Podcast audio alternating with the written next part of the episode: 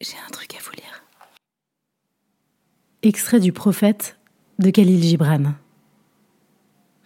Vous êtes nés ensemble et ensemble vous resterez pour toujours. Vous resterez ensemble quand les blanches ailes de la mort disperseront vos jours. Oui, vous serez ensemble jusque dans la silencieuse mémoire de Dieu. Mais qu'il y ait des espaces dans votre communication, et que les vents du ciel dansent entre vous. Aimez-vous l'un l'autre, mais ne faites pas de l'amour une entrave qu'il soit plutôt une mer mouvante entre les rivages de vos âmes. Emplissez chacun la coupe de l'autre, mais ne buvez pas dans la même coupe. Partagez votre pain, mais ne mangez pas de la même miche.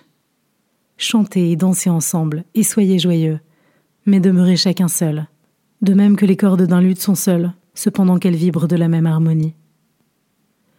Donnez vos cœurs, mais non pas à la garde l'un de l'autre, car seule la main de la vie peut contenir vos cœurs et tenez-vous ensemble, mais pas trop proches non plus, car les piliers du temple s'érigent à distance, et le chêne et le cyprès ne croisent pas dans l'ombre l'un de l'autre.